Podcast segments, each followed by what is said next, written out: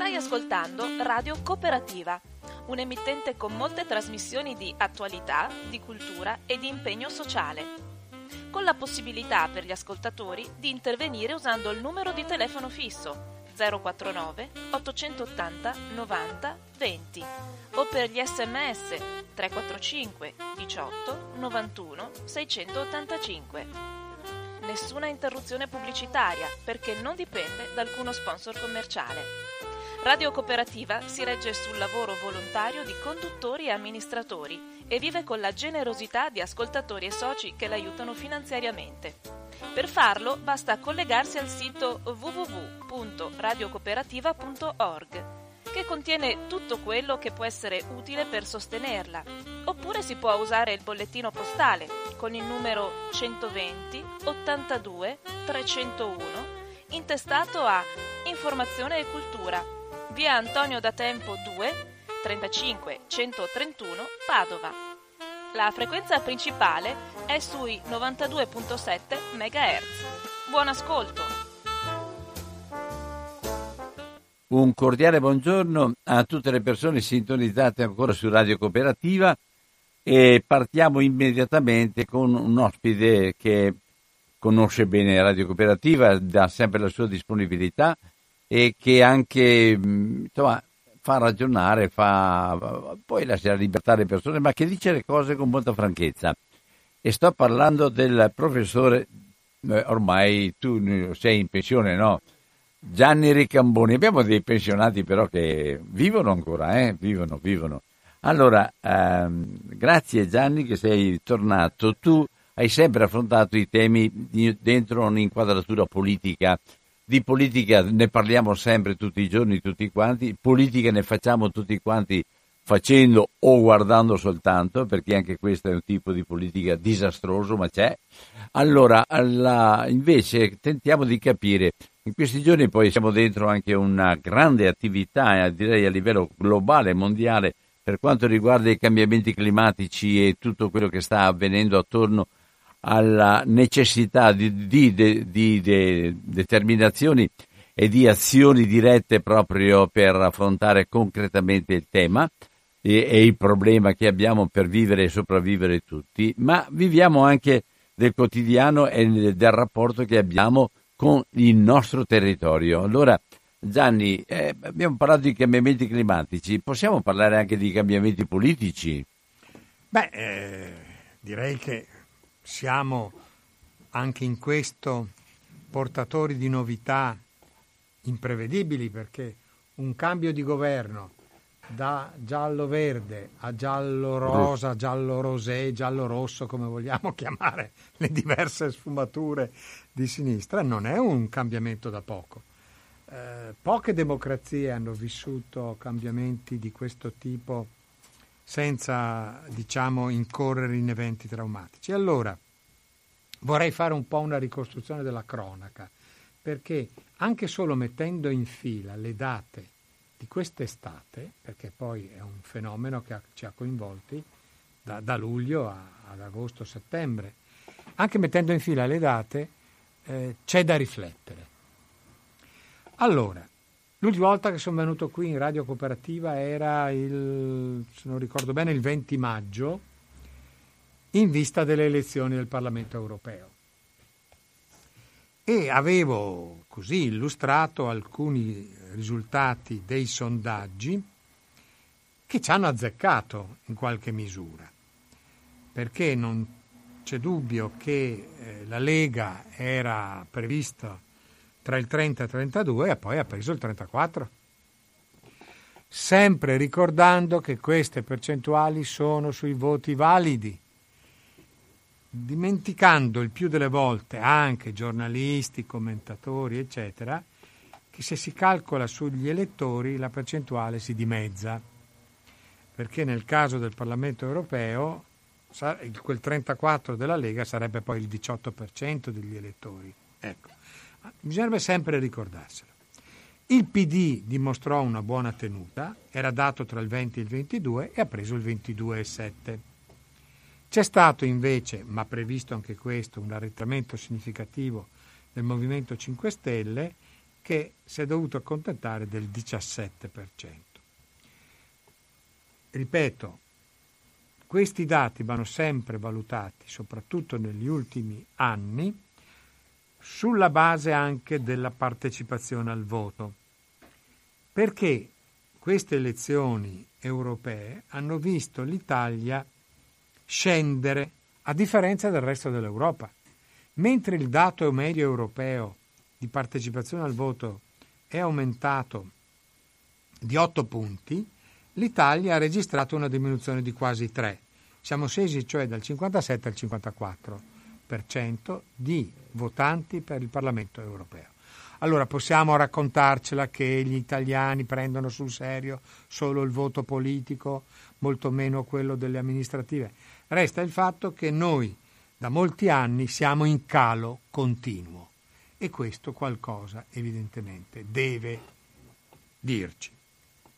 Allora, dicevo prima, vorrei eh, iniziare con, una, con la cronaca politica, mettiamola così, perché anche i risultati del voto europeo non facevano presagire quello che è successo nelle settimane successive. Cioè dal 20 maggio saltiamo al 16 luglio 2019, sempre in tema europeo.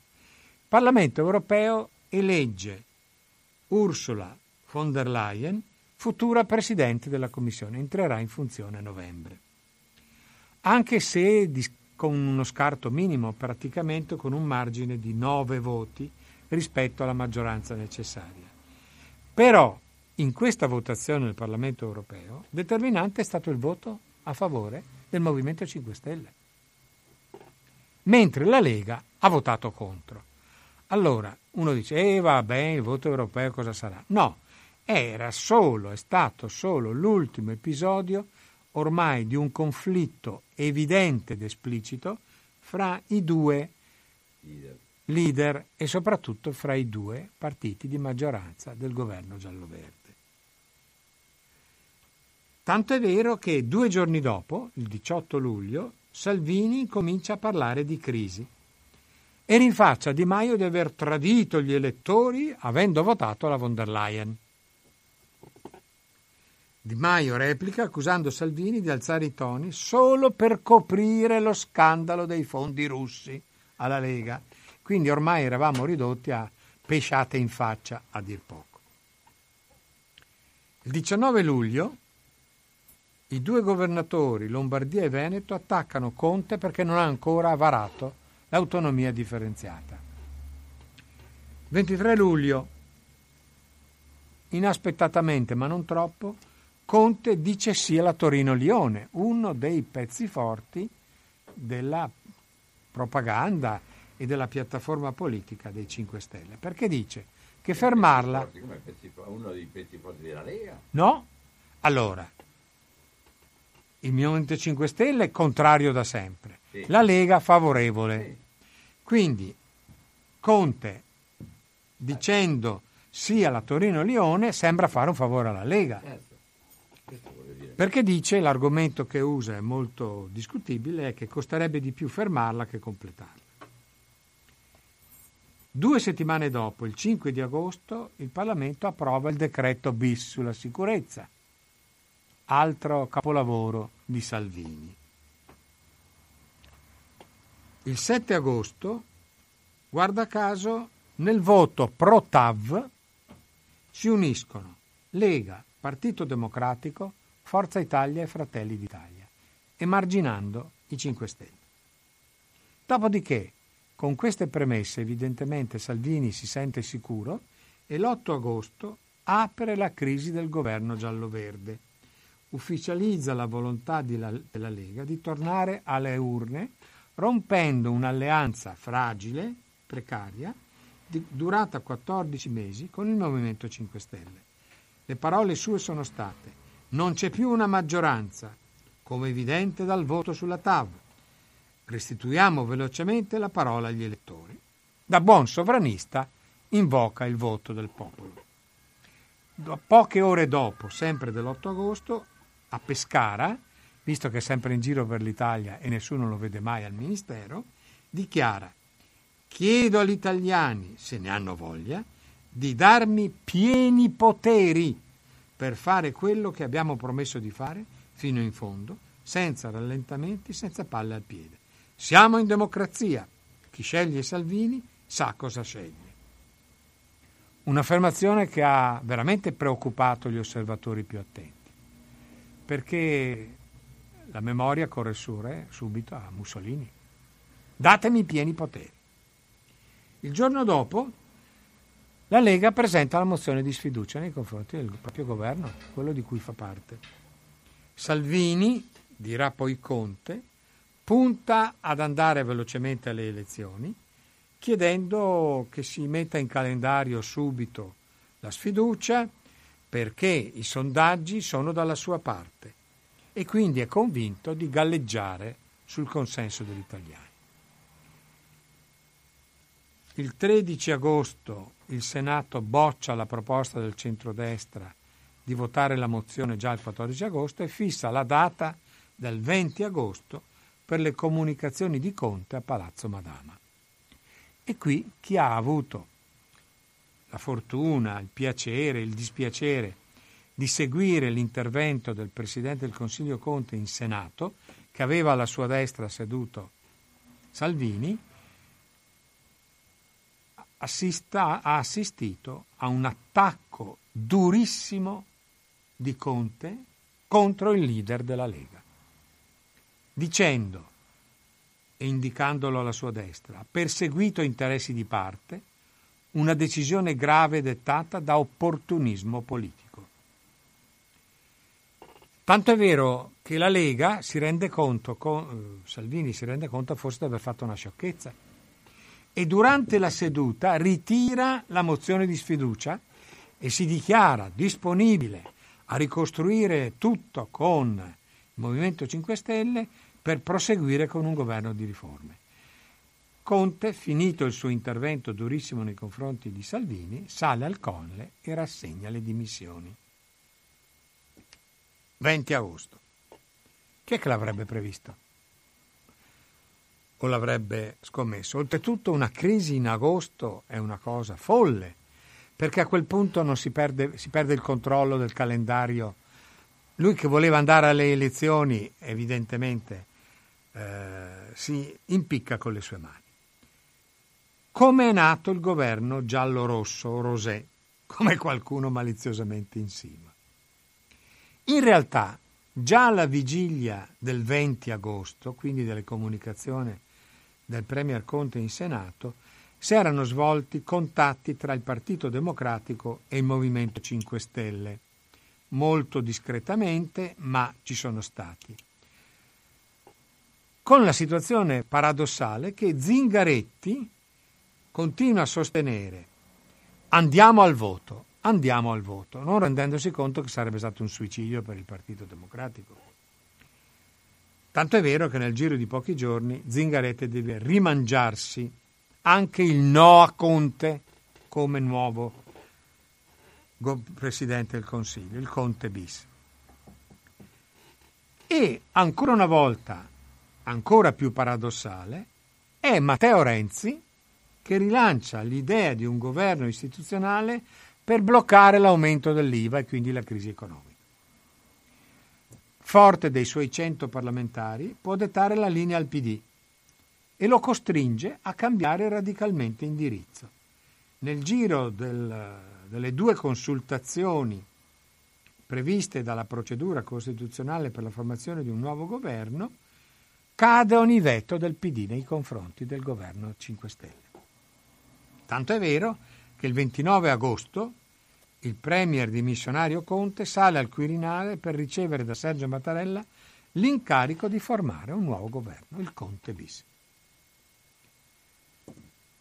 Da non sottovalutare perché poi ci torno subito, il 3 settembre, 3 settembre quindi a crisi aperta e in corso di risoluzione si svolge la consultazione degli iscritti attraverso la piattaforma online Rousseau, iscritti al Movimento 5 Stelle. Chi ha partecipato sono circa 63.000 eh, 70, o, o quasi 90.000. Chi ha partecipato a questa consultazione dà il suo consenso nella misura del 79%, 63.000 voti, mentre poco più di 16.000 sono contrari. Quindi 79 a favore, il 20,7 boccia l'accordo. Attenzione, un anno prima, a maggio del 18, la stessa piattaforma aveva approvato il contratto di governo Lega 5 Stelle con una percentuale del 94%. Mm. Bene, il 5 settembre il governo presta giuramento. Il 9 settembre ottiene la fiducia alla Camera, il 10 settembre al Senato. Con una maggioranza alla Camera significativa, al Senato un po' meno. Dopodiché, sorpresa delle sorprese, il 17 settembre, quindi una settimana dopo il giuramento e l'approvazione e l'ottenimento della fiducia, in un'intervista a Repubblica, Matteo Renzi annuncia di lasciare il Partito Democratico, dicendo non ho un problema con Zingaretti, ma il partito è diventato un insieme di correnti e per molti io sono sempre stato un intruso. Ora basta con il fuoco amico. È sempre questione di Matteo. L'Italia ha soltanto la questione di Matteo. Da una parte o dall'altra, ma Matteo si tratta. Vai. Due giorni dopo, alla Camera e al Senato si formano i gruppi parlamentari di Italia Viva. Anche qui scarsa fantasia perché l'aveva già usato in una eh, riunione fiorentina eh, nel 14 eh, e quindi eh, diciamo che non è dotato di grande fantasia. Italia Viva si chiamano i gruppi parlamentari guidati da Matteo. Arrivando a pochi giorni fa, il 20 settembre, la piattaforma Rousseau viene riutilizzata per un'altra consultazione, in questo caso il patto civico per l'Umbria, perché è evidente che la nuova maggioranza si rende conto che con le prossime elezioni regionali si rischia di andare incontro a una verifica pesante del consenso. Quindi tanto vale estendere anche a livello regionale, nei limiti del possibile, l'alleanza, ma mascherata, non più partiti con loro nomi e cognomi, ma liste civiche. Staremo a vedere. L'Umbria voterà il 27 ottobre. Due giorni fa la nuova maggioranza, Movimento Sociale eh sì, Movimento 5 Stelle e Partito Democratico trovano un accordo anche sul candidato per l'Umbria, presidente di Federalberghi, quindi un non politico. Anche questo è un segnale da tenere presente. E adesso io mi pongo e vi pongo e cerco di, di rispondere un certo numero di interrogativi, in maniera da capire che cosa sta cambiando nella politica italiana. E parto da un interrogativo eh, complicato, nel senso che non è facile rispondere se non attraverso le analisi degli esperti, dei flussi elettorali, sondaggi, eccetera.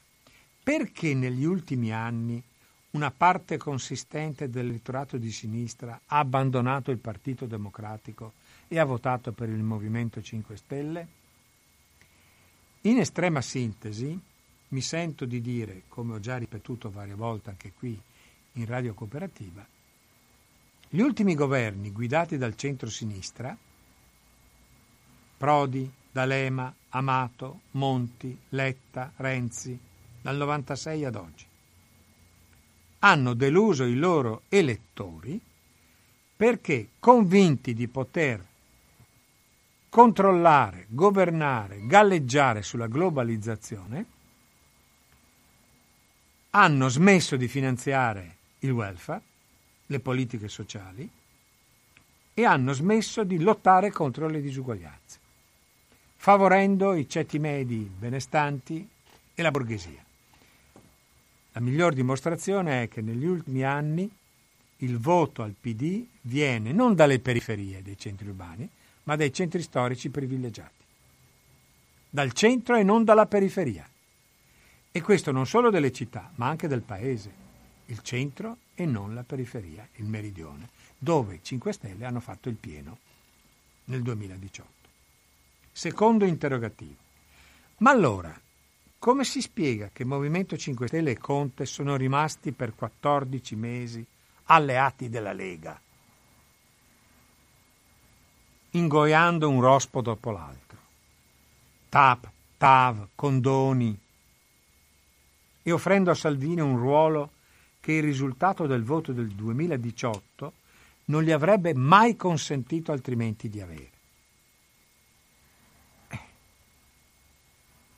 Dopo le elezioni di marzo 2018, ce lo ricordiamo, la sceneggiata in televisione, eccetera, il PD di Matteo Renzi ha rifiutato categoricamente ogni alleanza con il Movimento 5 Stelle un anno dopo, poco più, è lui che se ne fa paladino. E questa la dice lunga sui salti. Vabbè. Terzo interrogativo. Può funzionare un'alleanza tra il Partito Democratico e il Movimento 5 Stelle? Io sarò ingenuo o sarà l'ottimismo della volontà e il pessimismo della ragione. Mi auguro di sì. Perché? Perché il Movimento 5 Stelle si fonda su due pilastri. La polemica contro la casta e un forte impegno ecologista, almeno a parole. Il no alla TAV, eccetera. Con grandi contraddizioni però nelle decisioni. Eh? Di 14 mesi. La crisi è dentro là anche per lui. Eh? Se poi aggiungiamo la sensibilità per i diritti civili, le questioni legate alla giustizia sociale, in fin dei conti le uniche politiche attive del governo giallo-verde sono quelle volute dal Movimento 5 Stelle, reddito di cittadinanza, salario minimo. Allora, da questo quadro del Movimento 5 Stelle fuori, vengono fuori elementi di affinità più alle istanze di sinistra che non a quelle di destra. Quindi, almeno sulla carta, l'alleanza potrebbe funzionare. Ma quali sono i punti di debolezza di questo nuovo governo giallo-rosso, giallo-rosa? E qui uso un'analisi molto lucida di un intellettuale fra i pochi che in Italia continua a occuparsi di politica, che è Domenico De Masi, sociologo del lavoro dell'Organizzazione Università di Roma, che era molto vicino ai, ai, Movimento 5 Stelle fino a qualche tempo fa. E De Masi dice che il vero punto debole del governo Conte, il governo bis, è la fragilità confusa dell'impianto ideologico. Tradotto, nessuno dei due ha un'idea di società che vogliono costruire, o non ne parla. Parlano di singoli provvedimenti. Insomma, l'elettore esigente, mediamente acculturato, vorrebbe capire ma questi dove vogliono andare? Cosa hanno in testa? Qual è il loro progetto per il futuro? E allora la minaccia maggiore per le forze politiche della nuova maggioranza sta proprio in un'assenza che De Masi chiama di ideologia, di cui si vantano i due partiti. Perché quando 5 Stelle dicono non esiste più né la destra né la sinistra, cancellano la storia del Novecento che ha prodotto il welfare, lo Stato sociale, il compromesso keynesiano, il successo della socialdemocrazia, ma anche il PD, Renzi con Renzi soprattutto, ha seppellito qualunque riferimento forte. Il PD è un partito che si pensa e si esibisce di sinistra, ma come dicevo prima è ormai formato da un elettorato borghese. Non ha più non solo i referenti con i territori, ma non ha più neanche le parole d'ordine, il linguaggio. Parentesi, tanto anche per interrompere un secondo. Mm. Parlamento europeo, nazismo e comunismo. Facciamo la prossima trasmissione ah, su questa sì, schifezza. Va bene. Perché è un'oscenità. Mi fa piacere. È un'oscenità. Mi fa piacere. E mi dispiace fino a veramente a intristirmi che un personaggio che non è certo un povero di spirito come Pisapia abbia votato a favore di una schifezza del genere. Vabbè, chiusa, la, chiusa la, mia indignazione. Comunque, scusa la parentesi, ma secondo me è elegante a quello che stavi dicendo. Certo. Allora, il partito, perso, il partito Democratico ha perso ogni referente culturale ideologico di sinistra. Il Movimento 5 Stelle ha un elettorato, diciamo genericamente proletario, però i parlamentari che ha mandato in Camera e in Senato continuano a insistere in questa visione che De Masi giustamente definisce nichilista, che la dicotomia destra-sinistra è ormai superata. Come se le disuguaglianze fossero fra chi sta sopra e chi sta sotto, non fra destra e sinistra. Chi è che vuole e riconosce le disuguaglianze come dato naturale dell'uomo e dell'umanità e della società? La destra. La sinistra non era nata per vincere, battere e risolvere le disuguaglianze? Bene.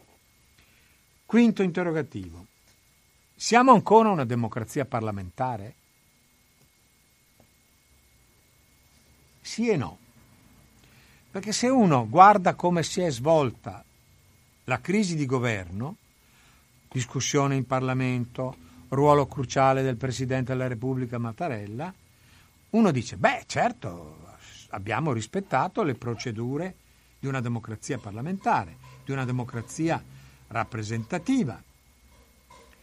Sì, però, non a caso ho citato la data del 3 settembre, abbiamo vissuto un paradosso spaventoso. Cosa sarebbe successo se gli iscritti alla piattaforma russo il 3 di settembre avessero detto no, non ci piace l'alleanza del movimento con il Partito Democratico? Una catastrofe. Una presa in giro del Parlamento, del Presidente della Repubblica, ma della democrazia rappresentativa.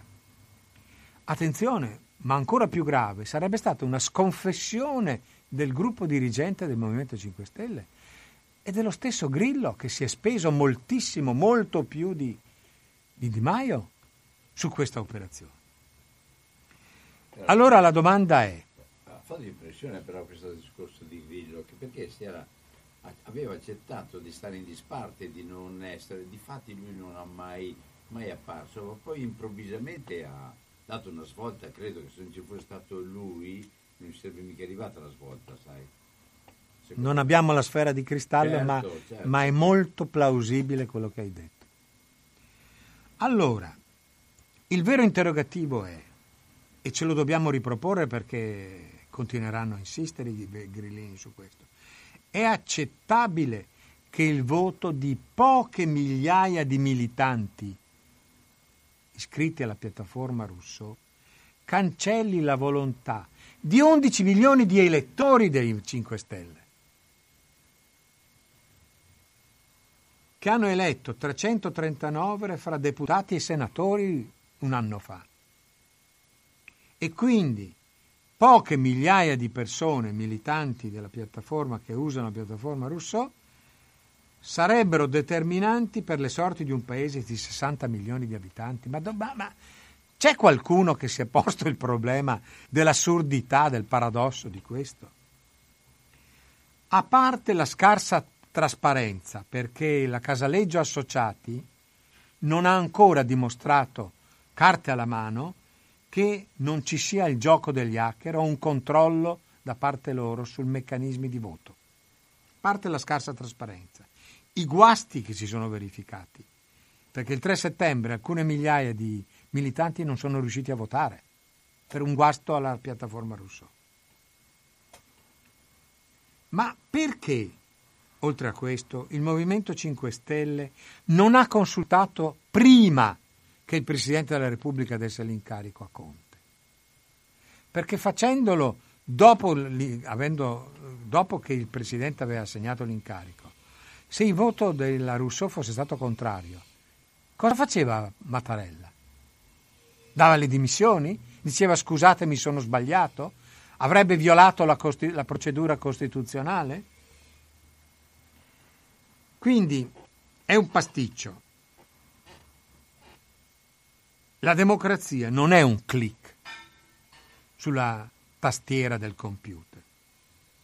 E qui mi scuso per la pedanteria un po' didattica. La democrazia è un processo continuo che parte dalla ricognizione dei problemi di una comunità, dialoga sulle soluzioni e la democrazia si concretizza in momenti forti di discussione. E qui è importante, tanto è vero che perfino gli inglesi, visto che ormai dovremmo parlare sempre di più in inglese, usano la parola deliberation, che non vuol dire contarsi in un'assemblea o in una riunione, vuol dire discutere, confrontarsi, litigare prima di votare. Cliccando sulla piattaforma Rousseau, cliccando su, sulla tastiera, non si discute. Dov'è la discussione? Grillo ha detto che? Di Maio dice che? E questa è la discussione? Democrazia è confronto, è conflitto, è partecipazione. Il voto tra due alternative calate dall'alto è un referendum, non è democrazia. Ecco, allora, un interrogativo importante. Siamo ancora una democrazia parlamentare? Continueremo a esserlo?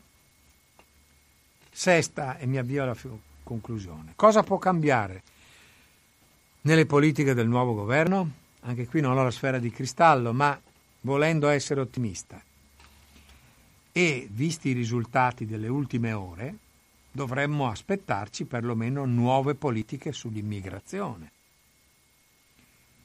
C'è chi naturalmente dà una lettura ottimista, chi pessimista dell'accordo di Malta, ma insomma, perlomeno formalmente, l'Unione Europea adesso dovrà raccogliere il consenso anche degli altri paesi, ma si è impegnata a modificare il regolamento di Dublino. Quindi non sarà più il paese di primo sbarco obbligato a garantire tutto, ma semplicemente assistere per un mese e dopo, entro un mese, l'Unione Europea deve decidere la redistribuzione. Vediamo se questo impegno si traduce poi in atti normativi vincolanti. Il cambio di rotta nei rapporti con l'Unione Europea mi sembra probabile. Mm, gli italiani non sapevano chi fosse Roberto Gualtieri, il nuovo ministro dell'economia. E beh, le istituzioni europee e chi lavora a Bruxelles lo conosce molto meglio di noi, perché pur essendo un professore di storia contemporanea, quindi un docente universitario, da molti anni è impegnato in politica a sinistra, è stato a lungo parlamentare europeo, ed è soprattutto stato uno dei più apprezzati negoziatori tra i parlamentari europei in molte missioni all'estero. Quindi è stimatissimo come uomo politico. E poi la nomina anche di Paolo Gentiloni a commissario europeo, tutto sommato, è una mossa che favorisce i rapporti che erano diventati ormai urticanti fra l'Italia e l'Unione Europea, perché con Salvini, che su nove riunioni dei ministri degli interni ci è andato due volte, questo è disprezzo, ma è anche cialtroneria. Dove sta la correttezza istituzionale, il fair play istituzionale? I tuoi colleghi si riuniscono e discutono.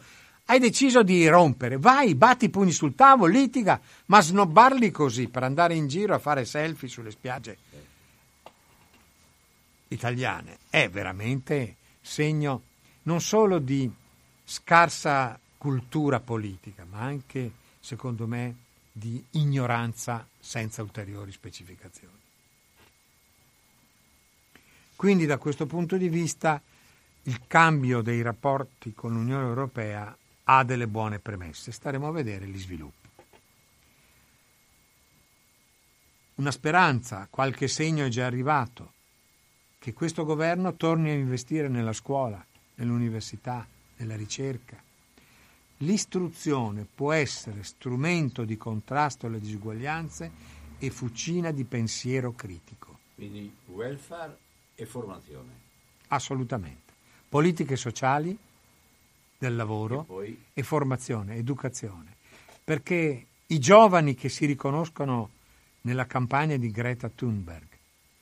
Sono studenti. Possiamo continuare a dire loro attenzione che la, la scuola rischia di franare perché non che si schei per risanare il tetto, i soffitti? Eh? Oppure la buona scuola? Andate a lavorare in fabbrica con gli stage gratuiti? È questa la formazione? Migliaia e migliaia di insegnanti precari? O addirittura insegnanti che non ci sono? E scuole intere che devono sospendere l'attività didattica? L'università, che dalla riforma Gelmini in poi conosce solo taglio dei fondi, e i nostri migliori laureati giustamente vanno all'estero. Ecco, che paese è? E siamo fra i sette paesi più industrializzati del mondo, che costringe i propri laureati ad andare a cercarsi un lavoro all'estero. Un medico italiano, se va in Inghilterra, prende uno stipendio che è tre volte. In Inghilterra, eh, non paese di Bengodi. Inghilterra con i problemi che ha, guadagna tre volte di più. E infatti c'è la fila, non solo dei medici, ma anche degli infermieri, che vogliono andare a lavorare all'estero. Mettere l'altra cosa che io mi auguro, e qualche segnale c'è, è più di tipo istituzionale, mettere in sicurezza l'ordinamento costituzionale, quindi prevenendo ulteriori giochi irresponsabili come la riforma Renzi della Costituzione. Per fortuna gli italiani l'hanno bocciata nel referendum. E quindi per mettere in sicurezza l'ordinamento costituzionale varare una riforma elettorale che se non sia del tutto proporzionale impedisca almeno forzature di tipo maggioritario. Per decenni ci siamo raccontati, e purtroppo molti miei colleghi hanno fatto la parte delle scimmiette in questo gioco. Ci siamo raccontati che la rappresentanza di tipo maggioritario garantiva governabilità. Perché Salvini ci teneva tanto? Eh, appunto. Chi prende un voto in più governa e ha pieni poteri. E questa è la democrazia? Quindi le formule maggioritarie le abbiamo provate tutte, abbiamo fatto ridere il mondo, perché le nostre riforme elettorali sono penose dal punto di vista della tecnica elettorale, perché sono chiaramente il risultato io tiro di qua, tu tiri di là, tu cosa vuoi, io ti, compro, ti do questo, però eh, mettiamoci d'accordo, eccetera, eccetera. Sono scritte coi piedi. Bene, la rappresentanza politica è stata sacrificata sull'altare della governabilità. Io spero che adesso si rimedi a queste sciocchezze e naturalmente mi auguro nuove politiche sociali, come dicevamo poco fa, salario minimo, tutela delle periferie, la casa, chi non ce l'ha non può pagarsela, questa cosa dell'ater che manda via quelli che non hanno redditi troppo alti, quelli che non hanno redditi e la possibilità di pagare. L'economia verde. Ecco. L'ultimo interrogatorio, se l'ultimo interrogativo, chiedo scusa, se mi dai ancora qualche minuto, eh, non può non essere gli effetti possibili della scissione di Renzi. Perché eh beh, immagino... chiaro, chiaro. Allora, la scissione di Matteo Renzi peserà sul Partito Democratico e sul governo? Allora, io non ho la sfera di cristallo e come faccio spesso in questi casi, mi servo di autorevoli pareri Rapidamente. Giornalista importante tedesco su settimanale internazionale ha ricordato in questi giorni le indiscrezioni che giravano a Roma nei giorni della svolta di Renzi. Non Renzi che se ne va dal PD, ma Renzi che dopo aver strenuamente impedito l'alleanza nel 18 con i 5 Stelle, è diventato il paladino della coalizione del 5 Stelle. Perché questo cambio improvviso? Beh, non è difficile immaginarlo per gli addetti ai lavori.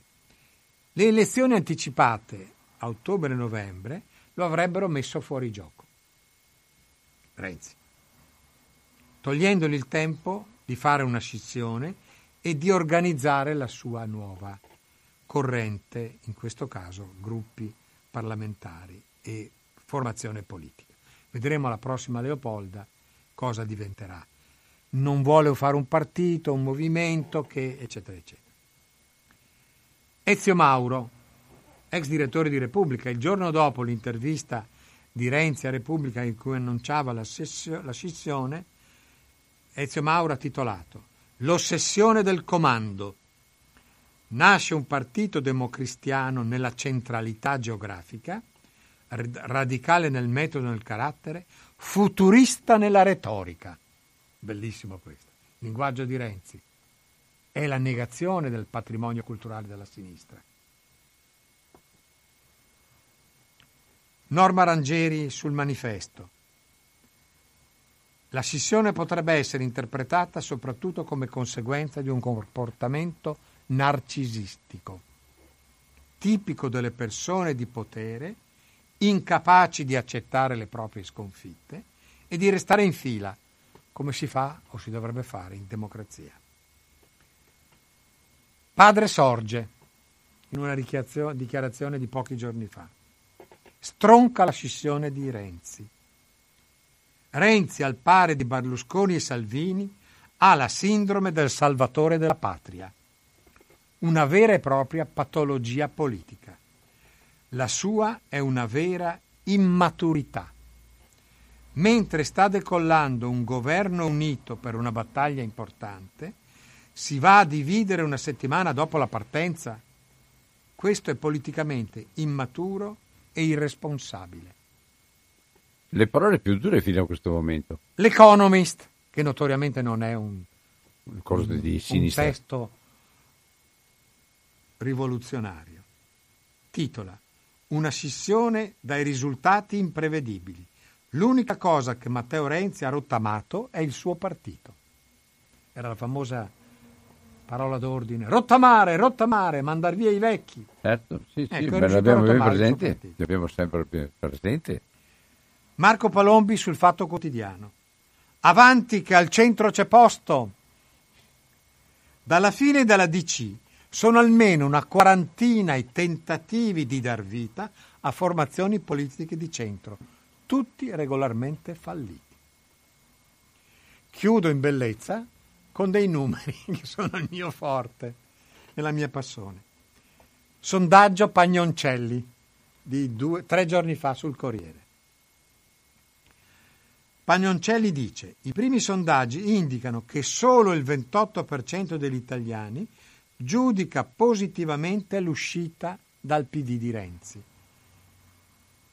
mentre il 52% ne dà, un, ne dà una valutazione negativa. Il 62% degli elettori del PD saluta con favore l'addio dell'ex premier. Sì, quasi eh, due terzi. Volevo dirti, inserirmi dentro questo discorso perché hanno sentito anche persone autorevoli anche qui in zona, qualcuno che ha detto finalmente, finalmente ha chiarito il suo modo di essere dentro al partito che lui ha manovrato e che ha rottamato come ha voluto perché li ha messi tutti i suoi. Infine, quanti elettori intendono votare per Italia Viva? Le stime di queste ore si attestano tra il 4 e il 5% dei voti validi, cioè meno del 3% degli elettori totali in Italia. Poi vedremo gli sviluppi futuri. Io ho concluso la mia allora, eh, non, non, mi pare che tutta questa lezione, questa è una carrellata, è una lezione anche di tutto quello che è passato sotto e dove siamo stati inseriti e adesso naturalmente ci sarà un sacco di gente che vorrà eh, così Posso chiedere di fare interventi brevi, magari anche domande in modo di continuare anche l'approfondimento? Pronto? Sì, buongiorno, sono Manuel. Ciao Manuel. Ciao, buongiorno. Saluto anche il professor Di Camboni. Niente, molto interessante anche la cronologia che ha fatto e credo che sia da ricordare. E niente, volevo soffermarmi un po' sulle elezioni europee, che è stato un po' il punto di svolta per le successive crisi italiane, insomma. Perché? Cos'è il vicino che sta facendo un rumore che non capisco? Eh, sono fuori, forse c'è vento. Ah, vento, è il vento. Sì, sì, sì, è il vento. Ma vai, Eh. vai, vai.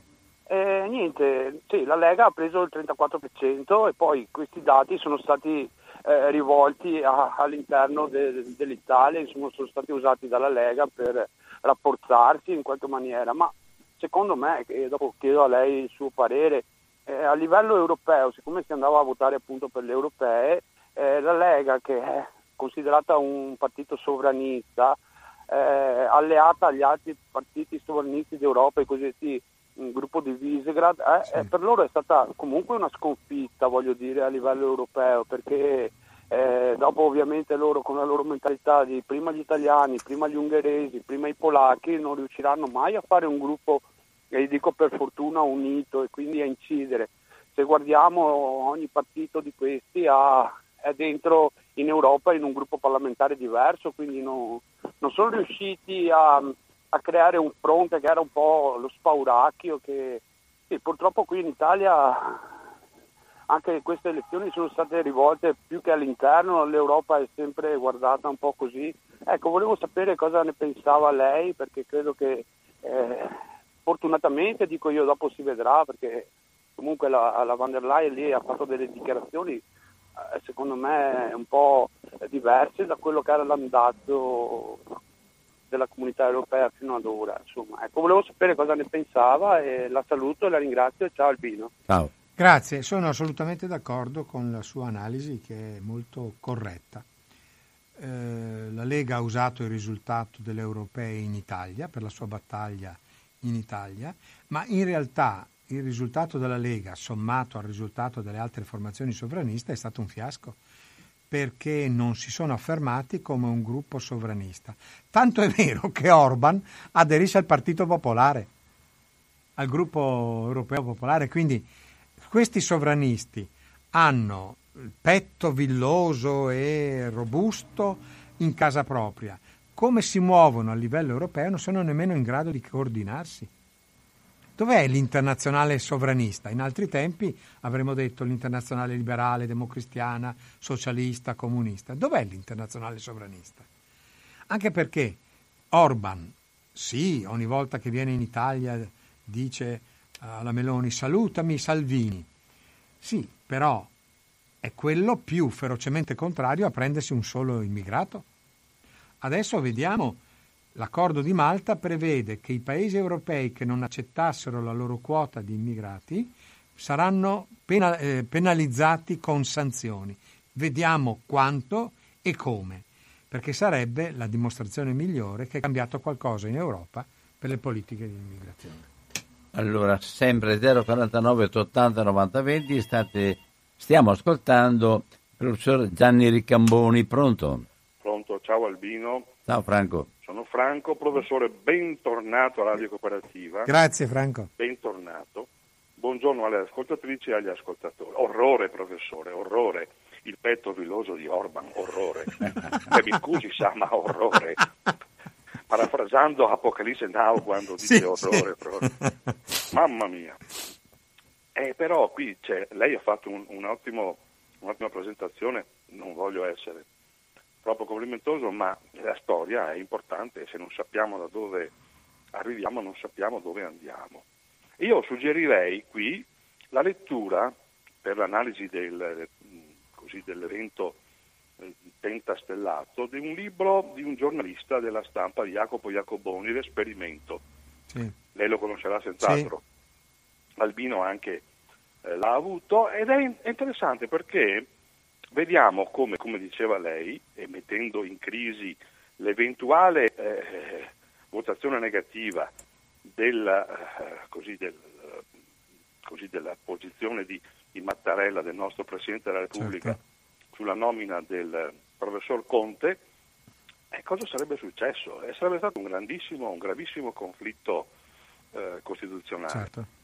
Ma io voglio un po' spostare il problema, sempre stando, stando nella- nel- nell'argomento, perché i due Matteo, e quindi qui mi chiedo come mai in questi ultimi giorni, è un'interiezione della mia, mh, Renzi eh, si dà tantissimo da fare per occupare i mass media i medium, i media, come faceva, eh, come faceva Salvini, che occupava a tutto spiano le televisioni, i cosiddetti social network e altre cose, per attirare l'attenzione su di sé, ma perché non si analizzi e non si vada a scavare nelle notizie.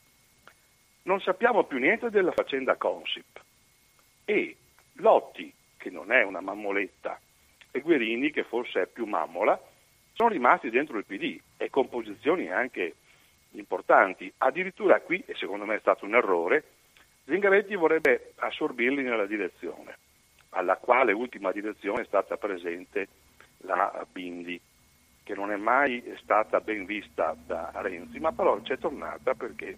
Ah, questo mi era sfuggito, interessante eh, questo.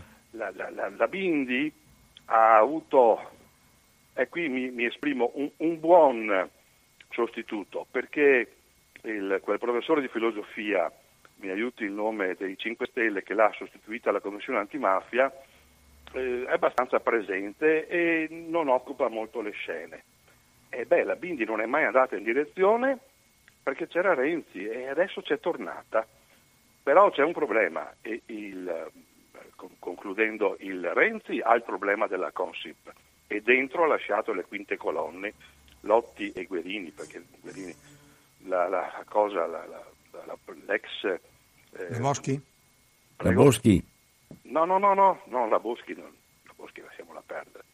Ma la Presidente della Regione Friuli Venezia Giulia... Ah, la Seracchiani. La Seracchiani non, non, è, è, in altri lidi, ma contemporaneamente l'altro Matteo non abbiamo mica saputo niente, ha risolto i suoi problemi della Russia. Eh sì. Eh, è, è, vero. Due, due Bossi, è caduto, Bossi è caduto sui soldi, eh, Renzi sì. cade sui soldi. E vedremo, vedremo, come andrà a finire. Se lei si ricorda il Watergate, come no? segui l'odore dei soldi. Guardi che su questo odore e sui soldi che Trump non ha voluto dare come aiuto all'Ucraina, forse cadrà Trump perché eh, lui disse se, vi, se, volete i nostri soldi, i soldi degli Stati Uniti d'America, dovete inquisire il figlio di Biden. Eh sì, Biden. Mm. E c'è una richiesta da parte del Partito Democratico di impeachment su questo, ma Fermati però mi preoccupa la presenza, e qui chiamo il professor Ricamboni, di Lotti e Guerini dentro il PD, i quali, eh, scusate non petita, hanno detto non siamo qui a fare le spie di Renzi. Buona giornata. E scusate non petita. Grazie Franco. Eh, grazie Franco e condivido buona parte delle sue osservazioni. Buono il suggerimento Jacoboni. Allora, eh, è chiaro che tutti abbiamo pensato, questi sono le quinte colonne di Renzi e sono lì per ricattare il PD. Ma io, giusto per completezza analitica, non trascurerei l'altra ipotesi, che forse hanno capito che il leader non è più leader, che sta perdendo colpi e non volendo trovarsi un lavoro hanno cambiato riferimenti. Non dico padrone, che non è il caso di usare questa espressione nel caso di Zingaretti, ma potrebbero anche semplicemente aver capito che è meglio dissociarsi, riposizionarsi, che è un po', come dire, la tendenza, mi verrebbe dire quasi antropologica, del ceto politico italiano che ha affetto fin dall'inizio della storia dell'unità del trasformismo. Eh, per quanto... Eh, sì, scusa, sì, vai, finisci. Ecco, eh, interessante che la Bindi sia tornata in direzione, questo è un altro piccolo indizio che le cose potrebbero davvero cambiare, perché se c'è una persona che conosco personalmente, una persona che è uh, assolutamente dritta moralmente, è Rosy Bindi. Allora, um, quindi che i due Matteo uh, stiano cercando di uh, oscurare le cose di cui dovrebbero vergognarsi, mi pare un elemento da sottolineare. Personalmente, chiudo, eh, uso come fonte di informazione su queste problematiche il Fatto Quotidiano, che è l'unico che con estrema pervicacia tiene d'occhio la situazione del, sia della Consip che del uh, Russia Gate. Eh, un altro piccolo particolare, prima hai citato Padre Sorge, mm. eh, io ricordo benissimo quando Bossi parlava dei vescovoni, eh, con gli attacchi molto diretti e quando è entrato con l'ampolla del Po, quando ha fatto le altre cose, tutti i segnali. Ricordo la cosa di Salvini in piazza al Duomo di Milano con le Madonne varie, con, uh, con i, gli altri papi contro questo Papa.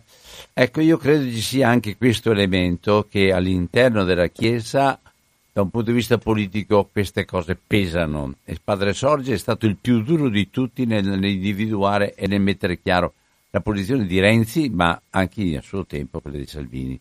Non lo so cosa pensi tu, ma... Eh... Eh, ti ripet- riprendo una frase eh, di Padre Sorge a questo proposito, che dice, certo non si può essere coerenti se si approva la politica dei porti chiusi e si sente invocare la Madonna eh. che benedica i porti chiusi e la legittima difesa con il permesso di sparare. Queste sono bestemmie. Pronto? Ciao Albino, sono Elide. Elide, buona giornata. Buongiorno anche l'ospite. Buongiorno. Dunque io le volevo dire una cosa, no? io avendo 91 anni, ho passato la, la seconda guerra e tutto, tutto il resto, insomma, tutti i governi che sono venuti su però alla sera ascolto Loquenze e Misurati fino all'una e mezza. E Misurati. Sono tutti, sì, Stefano Misurati e, Loque, e Giancarlo Loquenze. Sì. E, dopo loro fanno le loro interviste no, a, tutti, a tutti qui là che sono lì al governo. Però le, le 5 Stelle non si è mai presentato nessuno. Mai nessuno ha, ha parlato lì con Zappi Perciò io dico, questa, questo governo qua è un lenzuolo, come una volta si usava le lenzuola attacconate, no? Questa, questa cosa qui non può andare avanti, perché andare avanti un po' e dopo è una cosa assurda, insomma. Io trovo una cosa... Poi Salvini era un superbo, adesso sono contenta che queste nazioni si sono messe d'accordo per questi immigrati, no? Comunque niente, buona trasmissione, grazie. Buona giornata. Mi dispiace che, che, sia così pessimista. Io mi auguro che possa durare almeno alcuni mesi, perché attenzione, c'è un uh, momento delicato nella storia istituzionale della nostra democrazia, che è l'elezione del Presidente della Repubblica. Se si va a votare prima della fine dell'anno, si rischia di avere un, uh, un meccanismo, innescare un meccanismo che consentirà a Salvini di decidere lui chi farà il prossimo Presidente della Repubblica. E questo credo nessun italiano di buon senso può augurarselo. Pronto? Buongiorno Albino e buongiorno eh, professori Camboni, sono Marco La Marghera. Do una notizia importante al professor Camboni e a tutti gli ascoltatori di Radio Cooperativa.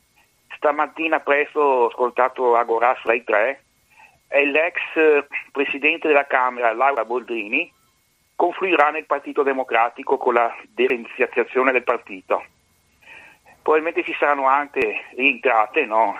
dopo le uscite, forse Bersani, Fassina. Non, non credo, so. hanno già dichiarato che non lo faranno. D'Alema non sicuramente, D'Alema non sicuramente. Comunque la Boldrini entrerà nel PD. Ecco, questa è una notizia, l'ho sentita stamattina. Poi Grazie. volevo parlare delle correnti politiche. Allora, quando c'era, eh, nella Prima Repubblica c'era un sistema proporzionale quasi puro, se mi, corre, mi, può correggere, no? Era quasi no, puro. Sì, certo, no? certo. Allora, eh, il caso emblematico era la democrazia cristiana, che aveva innumerevoli correnti, era praticamente un arcipelago, c'era, come certo. sapete c'era i Dorotei, la Finita di C, i Forlaniani e, la, e, e, tutte le altre correnti I politiche. Morotei. I Morotei. I Dorotei, sì. Mo, Morot, Morotei oltre ai Dorotei che Dorotei e Morotei. E Morotei. Sì. Erano, erano, però di gruppi di interesse politico, di potere, ma comunque erano un collante del partito e governavano per, per 50 anni, insomma, 70, 60 anni adesso, fino al crollo del muro di Berlino perché c'era la cortina di ferro, quindi loro non, eh, era la, la contribuzione del Partito Comunista, però che non poteva entrare al governo solamente col Concludi, potere Marco. Mm. No, dico adesso, nel, eh, col, maggior, col, maggioritario person- ci sono di, i cosiddetti personalismi. Ne abbiamo viste delle uscite anche, eh, a parte i bar, eh, allora, Conclu- la svolta Bolognina dopo il successo con, con col, col partito DS, con Fondazione Comunista, poi Fondazione Comunista e Comunisti Italiani, e ultimamente col governo Renzi, Alfano, la Forza Italia passa a NCD, poi le ultime uscite, no, con, sono spaccati Forza Italia e il PD, no? Marco, allora, concludi però, Giovanni dai. Totti, presidente della Liguria, cambiamo oggi, sì. lotta col partito, con, con, Berlusconi perché non fa i congressi e poi sposa le posizioni sovraniste. Poi eh, eh, Calenda, Carlo Calenda, eh, noi siamo europei perché non vuole entrare, non vuole allearsi con i 5 Stelle, adesso Renzi. Ecco, mi sposto di questo disfacimento delle correnti nei grandi partiti. Cosa, cosa succede? Prima garantivo la, plural, la pluralità dei partiti, no? Adesso eh, ognuno eh, fa per sé, no? si staccano e, e vogliono solo eh, eh partecipare fe- alle loro fette di torta che Bu- contano. Grazie. Eh, d'accordo, buono il richiamo alle correnti. Come diceva lei giustamente, le correnti nella DC sono un arcipelago, erano un arcipelago, perché il contesto della guerra fredda e gli equilibri politici del nostro paese eh, hanno costretto, tra virgolette, la DC a governare per quasi 50 anni, dal 46 sostanzialmente fino al 94, quando scende in campo Berlusconi. Ecco, le correnti sono la riproduzione all'interno dello stesso partito di tutte le posizioni politiche di una democrazia normale. C'è la destra, c'è il centro e c'è la sinistra. Poiché il sistema politico italiano, con il blocco dell'anticomunismo, l'alleanza atlantica, eccetera, eccetera, non poteva dar vita a una alternanza fisiologica fra destra e sinistra, questa si è riprodotta all'interno della DC, ma erano indubbiamente correnti che avevano sia un'ispirazione di tipo culturale, almeno le più importanti, ma anche e soprattutto poi una uh, base di interessi e di potere formidabile. Eh, non a caso i Dorotei erano quelli legati ai ministeri con i portafogli più ricchi, eh, Morotei... Dorotei Bisaglia, per esempio, tanto, tanto per, per, essere chiari. Tanto per fare un nome. Sì. Ma eh, i Morotei invece erano pochi e puliti e puri perché seguivano eh, l'idea di Moro che, a parte le difficoltà comunicative che lo caratterizzavano, per cui un suo discorso meno di quattro ore non durava, si immagini quanto la gente era disposta a starlo ad ascoltare, però Moro era uno che aveva una visione. Tanto è vero che fu lui a dire o la DC si convince a costruire un ponte, un'alleanza con il comunismo, con il Partito Comunista a sua volta diventato nel frattempo socialdemocrazia, o qui l'Italia va in crisi. E le Brigate Rosse e qualcun altro ci hanno risolto il problema facendolo fuori. Chissà cosa sarebbe successo se non ci fosse stato il sequestro di Moro e di CPC avessero capito che rigenerandosi avrebbero potuto introdurre nella politica italiana la fisiologia di un governo eh, che si alternava centrodestra centrosinistra, ma ormai la storia è passata. Come lei eh, ha citato en passant, non c'è dubbio che se oggi c'è un tratto caratterizzante, e non solo in Italia, le democrazie moderne, è la personalizzazione della politica. I partiti del Novecento sono finiti e sono stati sostituiti dai partiti di leader. Per cui non necessariamente questo è contro la democrazia. Con la diffusione della televisione, con la mobilità, la diffusione dei valori individualistici, eccetera, eh, è cambiata anche l'atteggiamento dell'elettorato. L'elettore è affascinato da un leader, dai messaggi che manda il leader. Immagini oggi con i social media che eh, ognuno di noi eh, se li usa, eh, soprattutto i ragazzi, i giovani, è convinto di dialogare col resto del pianeta. In realtà dialoga solo col proprio ombelico, ma questo è un altro discorso. Quindi la personalizzazione della politica si è tradotta in personalizzazione dei partiti. Oggi i partiti che esistono sono partiti di un leader.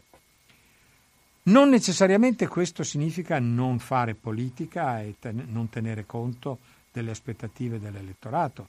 Il problema è perché in Italia non solo abbiamo i partiti di leader, ma abbiamo partiti che non riescono a durare nel tempo o vanno in crisi. Ecco, io credo che qui dobbiamo recuperare il messaggio che viene da De Masi che citavo all'inizio. O questi partiti riscoprono l'importanza di una visione del futuro, di un progetto Quindi non la politica giorno per giorno, il contentino andando in televisione a promettere a destra e a manca.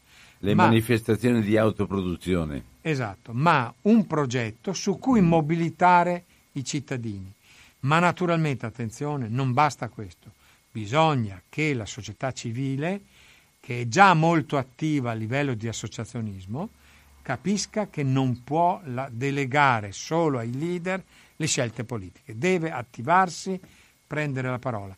E a me sembra che questa campagna della Thunberg sui valori di Greta, sui valori dell'ambiente, sulle battaglie ecologiste sia un messaggio forte che potrebbe scuotere, smuovere, mobilitare le nuove generazioni. Sempre 049 880 90 20, Radio Cooperativa, professor Gianni Ricamboni, pronto? Sì, buongiorno, sono Giuseppe. Giuseppe, buona giornata. Ascolta, mi sembra di assistere a un'assemblea da, alla Leopolda. Va bene. Eh, Vai avanti. Ma il, il, vostro discorso è atto soltanto per eh, il potere, il potere di sinistra? Perché io non vedo che ci sia qualche interesse verso la gente italiana. Beh, non avete neppure della... fatto un cenno ma vorrei capire il tuo eh? soltanto atta il vostro potere adesso Salvini è andato via ma perché lei considera via? questo governo un governo eh, di no, sinistra? ancora non siete, non siete, contenti arrivano navi continuamente non parlate che, che adesso vedrà l'avevo detto ancora tre anni fa che, che alla fine facciamo con la vostra Beh, dai, no, Buona giornata Giuseppe, tanto conosciamo il tuo pensiero. Comunque, dai. Ma scusi, eh, lei ha capito almeno un pochino di quello che dice Greta Thunberg? Ha visto con che determinazione ha rimproverato i politici di tutto il mondo di non capire o far finta di non capire che non c'è più tempo.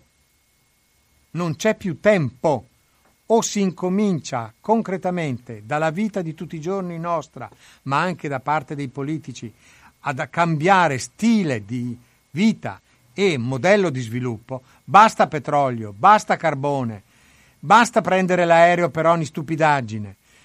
Bisogna cambiare il modello di sviluppo o l'umanità è finita.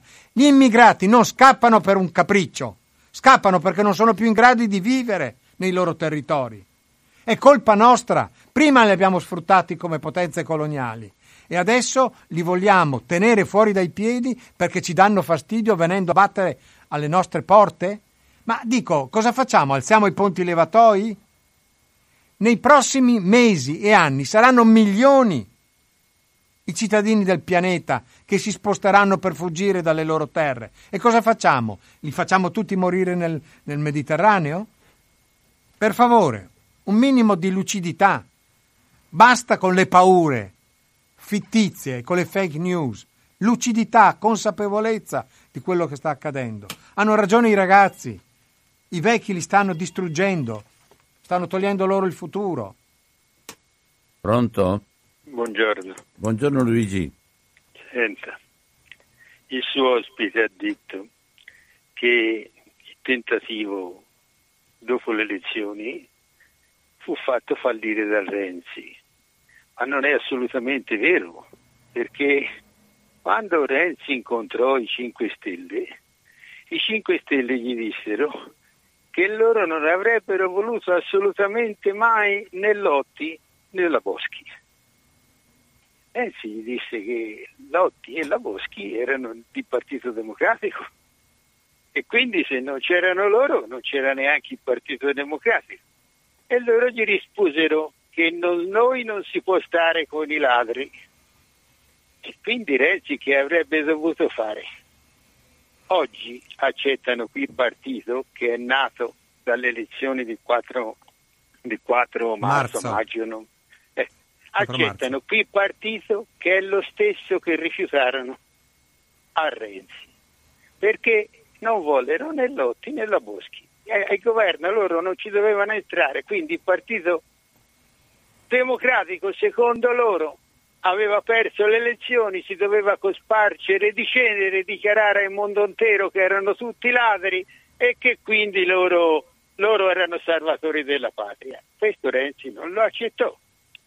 E, E questa è la verità, non è che Renzi rifiutò l'accordo, rifiutò un certo tipo di accordo.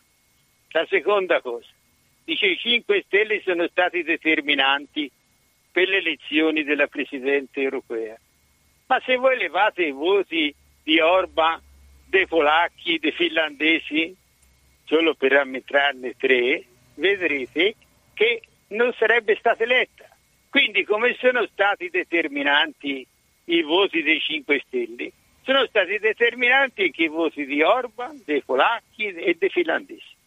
Quindi significa che la sconfitta di Salvini era doppia perché lui aveva invitato Orban e i polacchi in Italia. Oggi Orban va, dai, va, da, va da Fratelli d'Italia e quindi a Salvini tocca a fare anticamera ai Fratelli d'Italia. Quindi queste sono due cose che non sono esatte, sia che quelli siano stati determinanti e sia che sia stato Renzi a, a far saltare il governo. La domanda che gli pongo ai suoi ospiti è questa. Pensa lui che il capitalismo italiano possa puntare sui 5 Stelle? Perché solo i 5 Stelle sono una roba nuova. Quell'altro c'erano tutti, Salvini, Zingaretti, eh, la Meloni, c'erano già tutti prima. Il capitalismo italiano può puntare sul Movimento 5 Stelle oppure oppure sempre il capitalismo italiano, anche se ha delle remore dall'accettare il consenso di Salvini da parte di Berlusconi, alla fine può fare benissimo come fecero con Mussolini e accettare, dicendolo loro, il male minore, ma per colpa dei 5 Stelle, perché i 5 Stelle sono un movimento di destra che non si vuole alleare con nessuno e non ha una politica che si confà con il capitalismo non solo italiano, eh, tutto il capitalismo che agisce sul territorio italiano. Io la saluto e buongiorno. Buongiorno. Ma è strano che lei mi ricordi che i 5 Stelle avrebbero posto come condizione a Renzi per fare il governo di non ricorrere a figure come Lotti e Boschi perché considerati ladri. Um, e adesso invece Renzi ha cambiato idea e ci sta. A parte il fatto che eh, questo dettaglio mi sembra assolutamente marginale. Eh, dai resoconti che abbiamo di altre fonti eh, non risulta essere questo l'elemento fondamentale per il no di Renzi. Eh, era evidente che Renzi disse di no al Movimento 5 Stelle perché voleva dire rimettere in discussione tutta una serie di politiche fatte dal suo governo. Perché il Movimento 5 Stelle, al di là delle persone, e guardi che in politica il compromesso è inevitabile, dipende su che cosa sui valori di fondo, sui principi morali, sulle convenienze. Allora, si poteva benissimo trovare un compromesso sulle, sui nomi delle persone, ma il vero motivo era che Renzi, col Jobs Act, con le politiche neoliberiste, eccetera, eh, era esattamente su posizioni antitetiche a quelle del Movimento 5 Stelle. Quindi, a parte la battaglia sui diritti civili, qui va dato atto a Renzi che ha fatto molta strada che altri suoi eh, leader democristiani non avrebbero fatto, non hanno fatto prima di lui.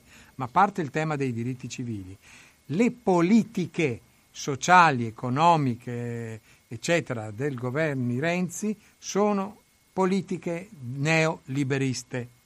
Quindi per il Movimento 5 Stelle sarebbe stato un grosso sacrificio, però ci hanno provato. Adesso lei mi viene a dire che era no, tutto basato sul ricatto, niente lotti, niente boschi, ha del ridicolo. La domanda seconda invece che mi fa, il capitalismo italiano può puntare, accettare un governo come il Movimento 5 Stelle? Questo è molto importante e interessante. Ehm, allora, quando lei mi dice capitalismo italiano, a cosa si riferisce? alla piccola impresa, ai finanzieri, finanzieri nel senso di esponenti della finanza, perché il capitalismo italiano non esiste, esistono vari capitalismi. Allora, non mi risulta che ci siano prese di posizione nettamente contrarie, strutturalmente contrarie da parte delle associazioni di categoria o Confindustria, sia nazionale che locale, nei confronti del 5 Stelle. Ci sono confronti, discussioni e prese di posizione su singole politiche. Allora è chiaro che se i 5 Stelle non vogliono che si finanzino, usando soldi pubblici, le imprese, eh, le, le costruzioni come la TAV, oppure vogliono che Benetton e Autostrade paghino per le politiche che hanno fatto sui trasporti, eccetera, eccetera. Eh, se lei si documentasse un pochino, scoprirebbe che dal punto di vista tecnico quasi sempre i 5 Stelle hanno ragione. Poi non sono in grado di imporle le loro ricette, ma sul piano della descrizione del, di quello che è avvenuto sono ben documentati, perché hanno dalla loro parte fior di esperti docenti universitari, eccetera, che da prima che nascesse il Movimento 5 Stelle denunciano gli, eh, i rapporti non trasparenti e non corretti fra il cosiddetto capitalismo italiano e la politica italiana. Cosa, mm, cosa pensi del confronto Conte-sindacati, Landini e compagni? Uno potrebbe dire è marketing, no? No, semplicemente Conte fa il contrario di quello che ha fatto Renzi, che aveva teorizzato la disintermediazione, cioè il leader politico ha rapporti diretti con il popolo. Renzi è un perfetto esempio di populismo sovranista. Eh? So populismo. Leader, popolo, niente in mezzo arrivò a definire i tavoli delle trattative governo-sindacati come roba da falegnami. Quindi non solo negò tutta la storia della sinistra socialdemocratica europea in quel modo, ma fu anche un cialtrone dal punto di vista del linguaggio. Tu non offendi interlocutori di cui hai bisogno. Adesso non dice più nulla. Avete letto qualcosa di, di Renzi contro i rapporti fra Conte e i sindacati? O il fatto che Conte va agli incontri con eh, i vari partiti? Cioè Conte sta riabilitando, potrebbe essere anche semplicemente un tentativo di allargare la sua base di consenso, però alcune scelte non sono facili da gestire in modo opportunistico. Sta recuperando i rapporti con gli interlocutori della società civile di cui ha bisogno, sindacati, Confindustria, forze politiche. Mm, un ritorno al passato, sì, Pronto? Buongiorno a tutti, sono Lorenzo Diavolo. Devo fare una domanda secca perché l'orario... Eh, stiamo finendo, sì. sì eh, lei è partito appunto parlando dell'astensione e dell'impostanza dell'astensione anche nell'aritmetica. E non sarebbe anche giusto e onesto di mettere l'indicatore quando si fanno i sondaggi anche dell'astensione perché appunto 40 diventa 20. Ecco io, perché insomma si sa, per la democrazia chi ha piacere che questa si conservi, dovrebbe lavorare perché questa eh, insomma, si consolidasse, specialmente portando a votare eh, le persone. Io ho sempre votato comunque.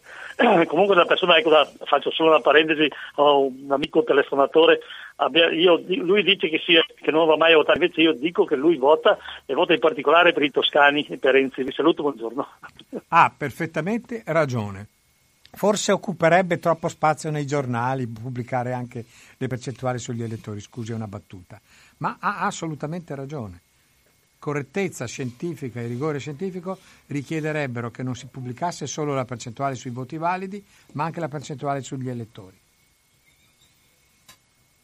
Vogliamo, vogliamo tirare un po' le fila e concludere un pochino questa trasmissione o facciamo un'altra telefonata? Come desideri? Siamo lì per un'altra telefonata veloce, velocissima e già arrivata. Eccola qua. Pronto? Bino, buongiorno, sono Antonio. Antonio, buona giornata. Secca però stavolta. Sì. Intervento secco, grazie. Sì, buongiorno professore. Buongiorno. velocissimo. No, no, perché so, ho, ho, la, ho, ho la, la, radio distante, non vorrei ci fosse delle Vai tranquillo, vai tranquillo, ci sentiamo. Niente, volevo, volevo dirle, chiederle questo. Siccome condivido completamente il quadro espositivo che lei ha fatto e anche la visione che ha delle cose, me, me lo potrebbe mettere magari un secondo tempo, in un'altra trasmissione, il rapporto, tutto quello che lei ha esposto con il problema dell'ambiente e con il problema dei costumi, degli usi e costumi dell'identità. Lei lo sa che c'è anche un patriottismo costituzionale, c'è una parte certo. del PD, ecco, e, e chiudo qui. Grazie del, degli spunti, sicuramente ci proverò. Ecco, allora mm, io voglio ringraziare, eh, c'è passione, c'è passione dentro tutto quello che abbiamo ascoltato e fatto, c'è anche però riflessione e ci sono anche domande che aspettano risposte. Io credo che in, nelle varie ipotesi, nelle cinque ipotesi che hai fornito, ci siano delle domande sulle quali dobbiamo anche noi riflettere, perché il discorso della democrazia affidata a un gruppetto di persone che decide per tutti quanti rimane un interrogativo grande come una casa, perché di fatto poi se andiamo a analizzare dove ci troviamo noi altri, siamo dipendenti da un gruppetto. E allora su questo credo ci sarà, ci sarà spazio ancora per fare ragionamenti, così come mm, su quell'altro punto la lettura della storia per quanto riguarda la, la, la, la politica che sta, stiamo facendo, dove tutto quando viene ammassato e le parità e la, la, pariteticità di quello che è avvenuto diventa anche un imbroglio per, per, per le persone. Allora ringrazio, vi saluto e arrive, a risentirci e metti già in nota, fa presto. D'accordo. Va benissimo. Buona grazie. giornata a tutti.